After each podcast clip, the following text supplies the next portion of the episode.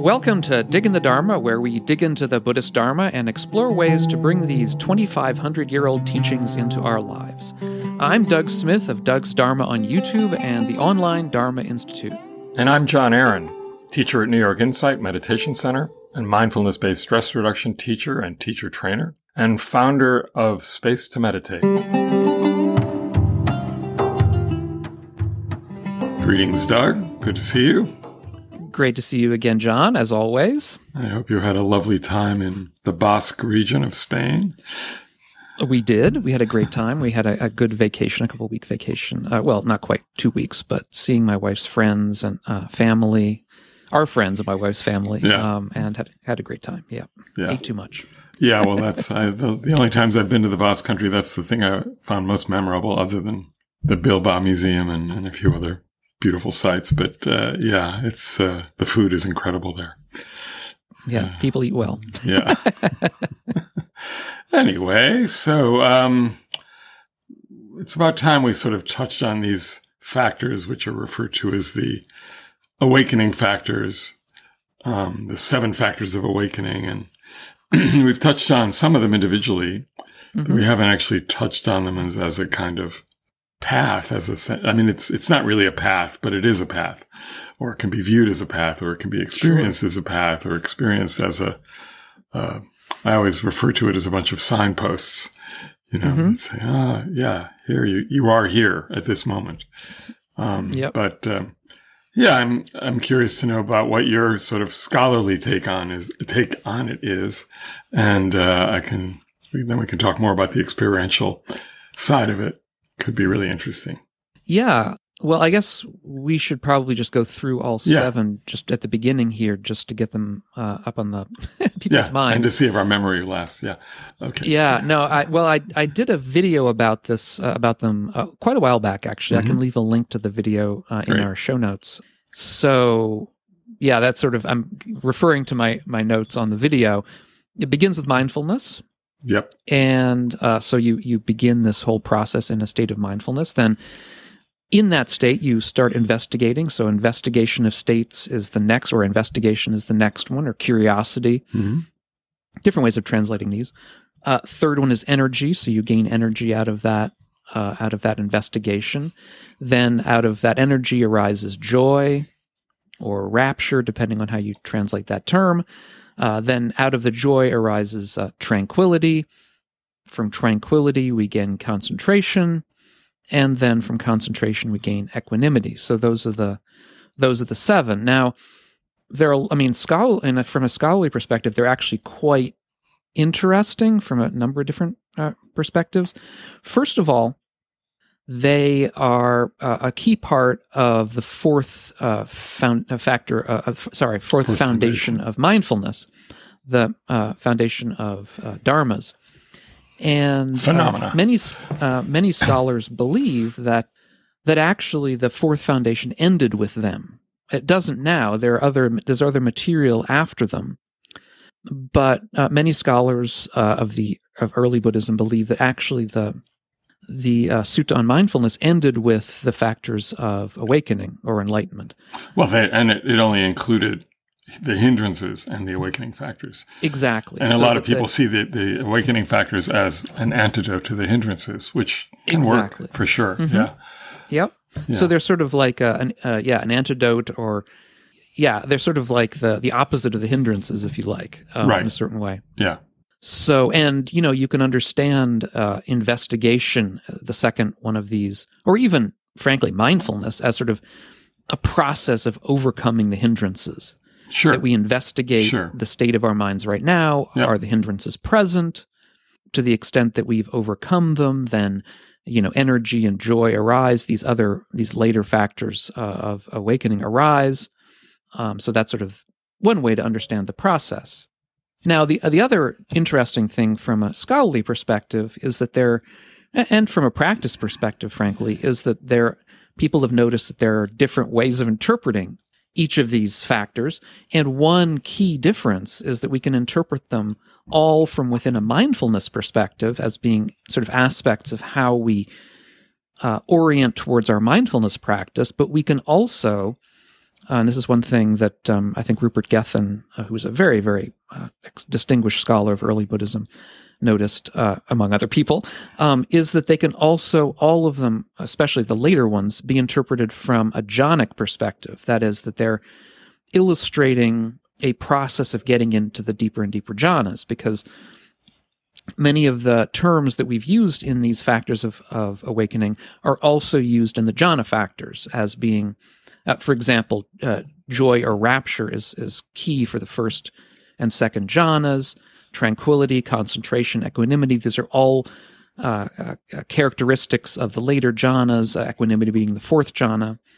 And so if you understand them in terms of jhana, which is the are these deep states of meditative absorption, it makes clearer uh, why perhaps the uh, seventh and eighth stages of the Eightfold Path are right mindfulness and then right concentration. So mm. you be, hmm.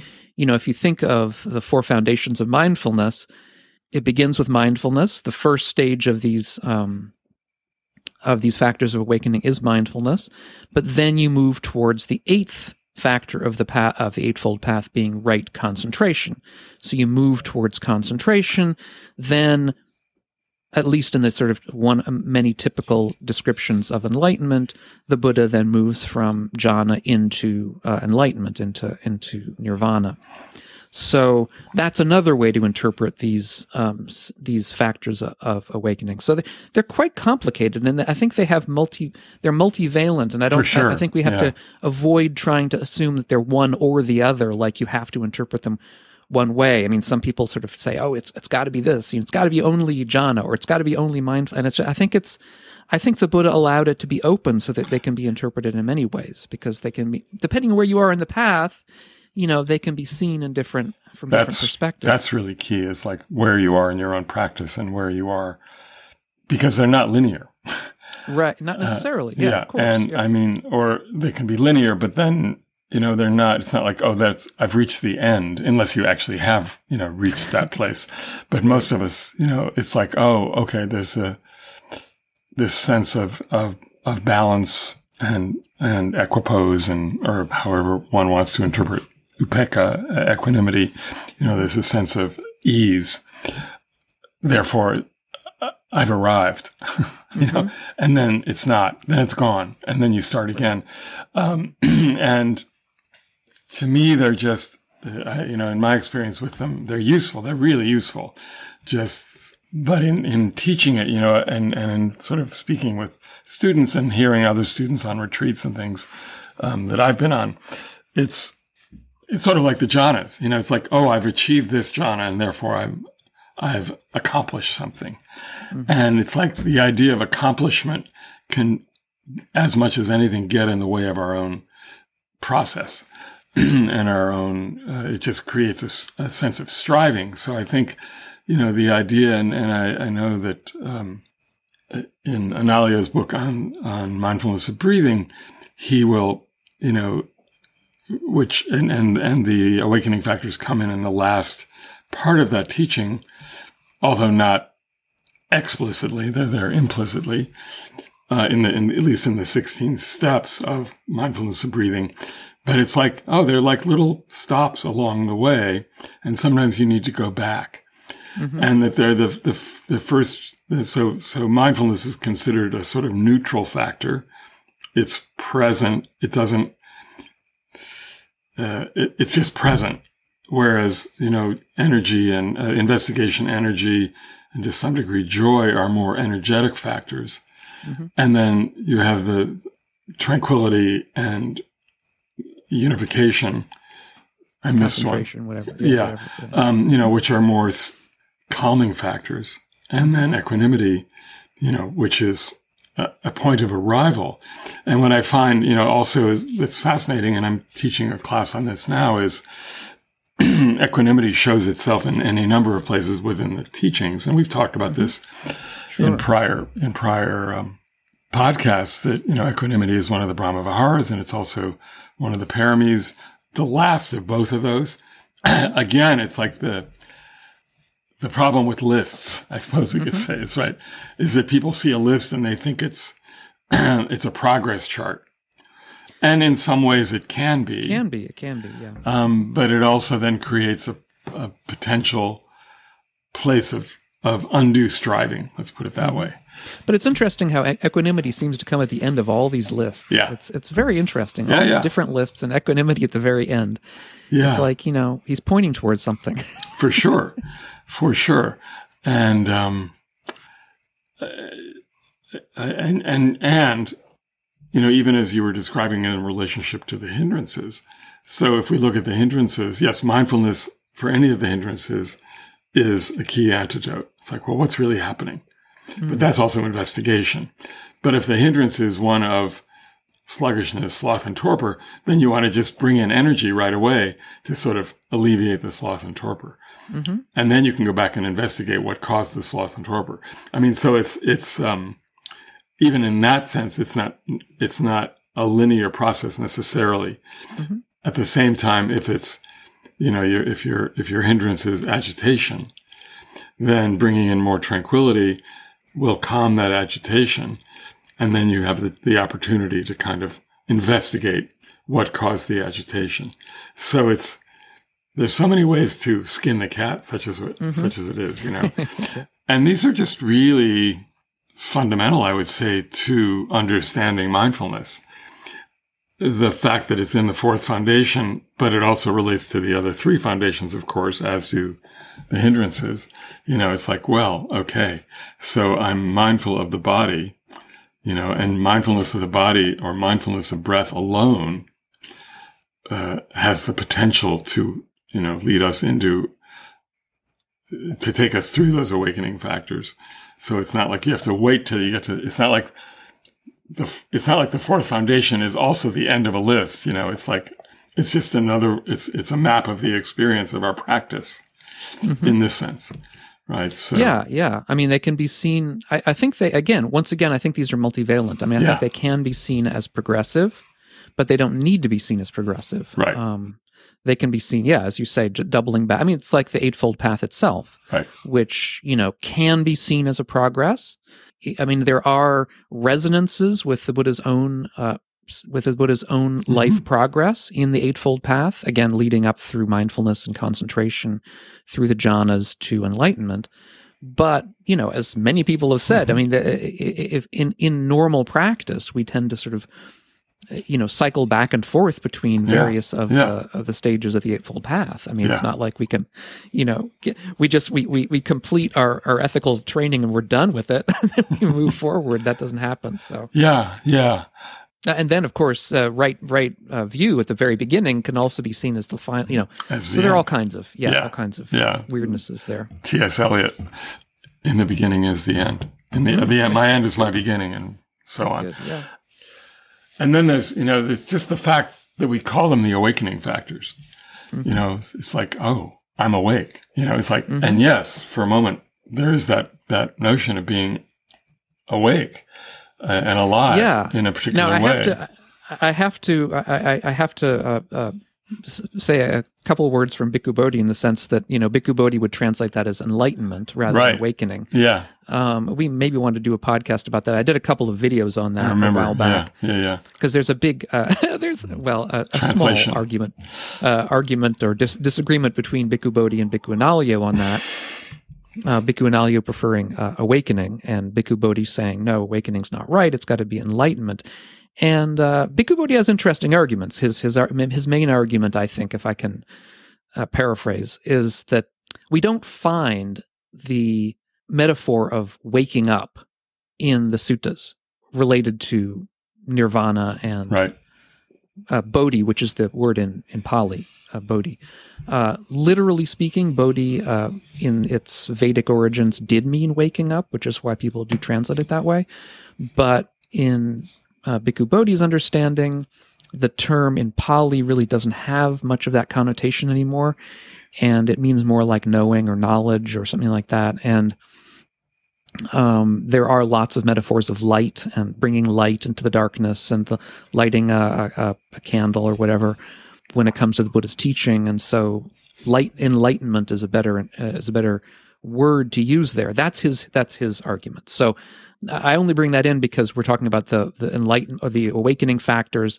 They Or- could also be understood as the enlightenment factors, and and then understanding them as bringing light to our lives rather than waking up, uh, coming out of a dream world into the real world or something like that. Right, right, right. On the other hand, it also is involving extinguishing certain things.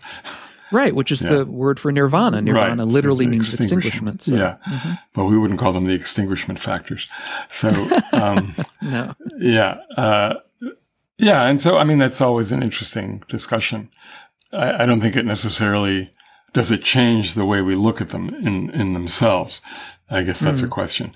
Metaphors can make a difference in how we approach Yeah. things. So I think you know Yeah. we have to, but maybe not that much. In this case, I'm just thinking, yeah, does it change like when we found concentration? And the reason I like unification more than concentration is because concentration just connotated implies a certain, or for me anyway, it implies a certain kind of fierceness Mm, of, mhm. of- Yep, of- as opposed to unification, which is, I think, really the sense of Mm-hmm. you know, it's because we're we're just there's nothing going out. It's all Right. kind of unified. Uh, the mind is unified, um, and you know, and but then there are then there are those moments, of course, where equanimity is simply present. Having nothing to do with going through all those other factors, right? There's just equanimity. There's just Mhm. our ability to be with. Now, maybe that ability to be with is a result of many hours of, of practice and many, many years of, of seeing things in a particular way. But it's not like in order to be equanimous, we have to, you know, go through these seven, uh, six other factors. Mm, Um, not necessarily. Sure. yeah, Mhm. I mean, which is why I think it's important to recognize that equanimity is in these other two teachings, at, at least within Mm-hmm. the, within the uh, founda- uh, within the um, Brahma Viharas and and the Parami. Well, although they're also in the jhanas, and there we sort of do have to. I mean, at least in my understanding of the practice, Hmm. it's not usually. I don't know that it's ever mentioned that you can go direct to the fourth jhana from zero. I think you're supposed. to, I mean, in general, the practice is described as as as progressive. That you progress from one jhana to the next, going through you know rapture, tranquility, and into sort of deeper states of tranquility and into uh, equanimity at the last. You know, it's it's interesting because I've been spending some time reading. Uh, I don't know if you know the sutta, which uh, is translated as "full of love." Uh, it's it's I don't I can't remember how Bhikkhu Bodhi translated translates it. That's this is Su- Su- Sujato's translation.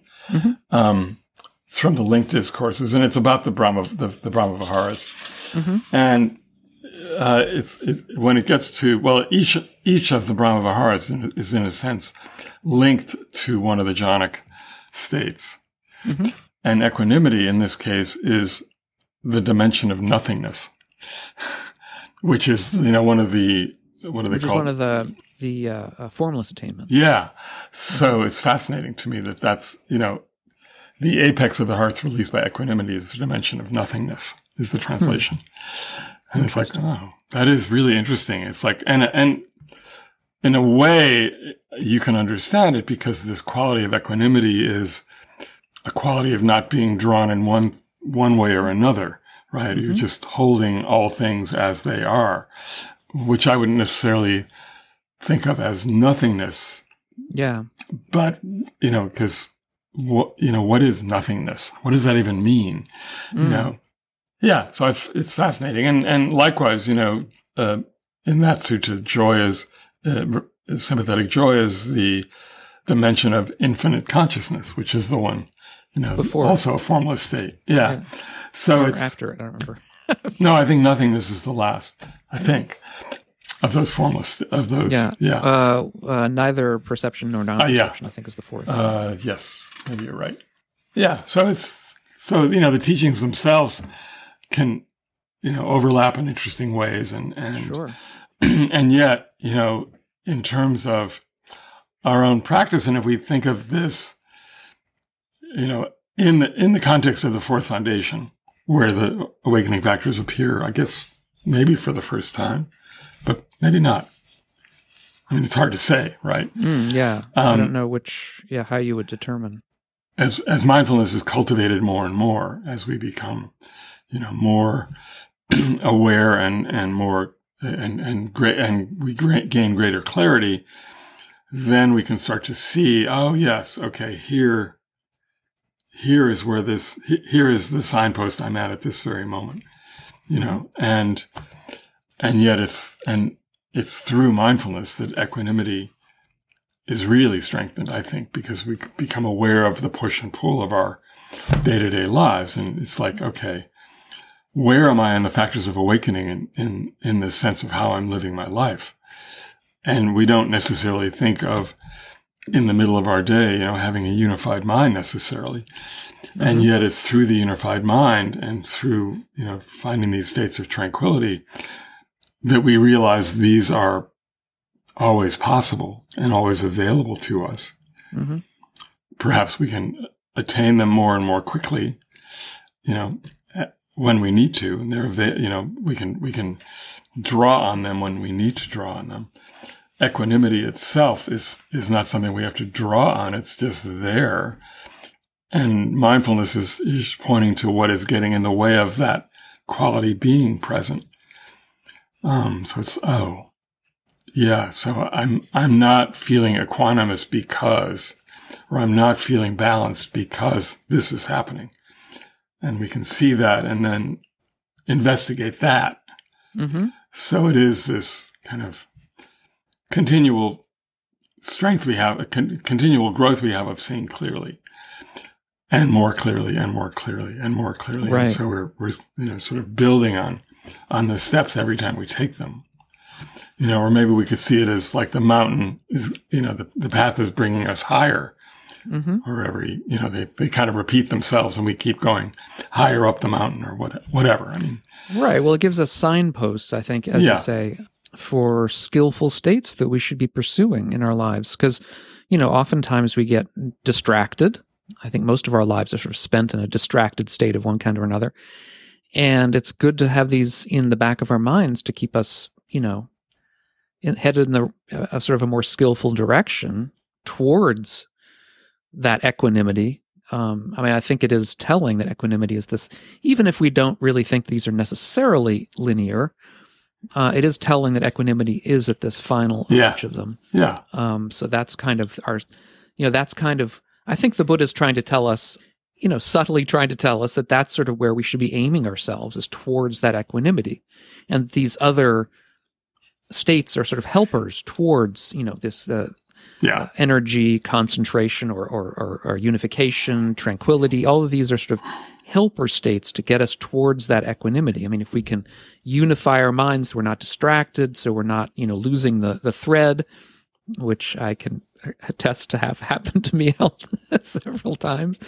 But you know, if we can if we can keep that mind unified, if we can, you know, if we can keep ourselves tranquil, keep Yeah. ourselves mindful, uh, try to make joy arise, that that will be helpful in our practice. To, again, towards that final kind of, uh, you know, I mean, in, in a sense, towards kind of a final equanimity of of not worrying about uh, pleasures or pains, of not, you know, getting caught up in in uh, the vicissitudes of life that that um, that end up being painful for us. yeah. So the vicis- the vicissitudes will happen, Yeah, and the question is, how are we holding those? How are we being Right. with those? And and this is why we practice.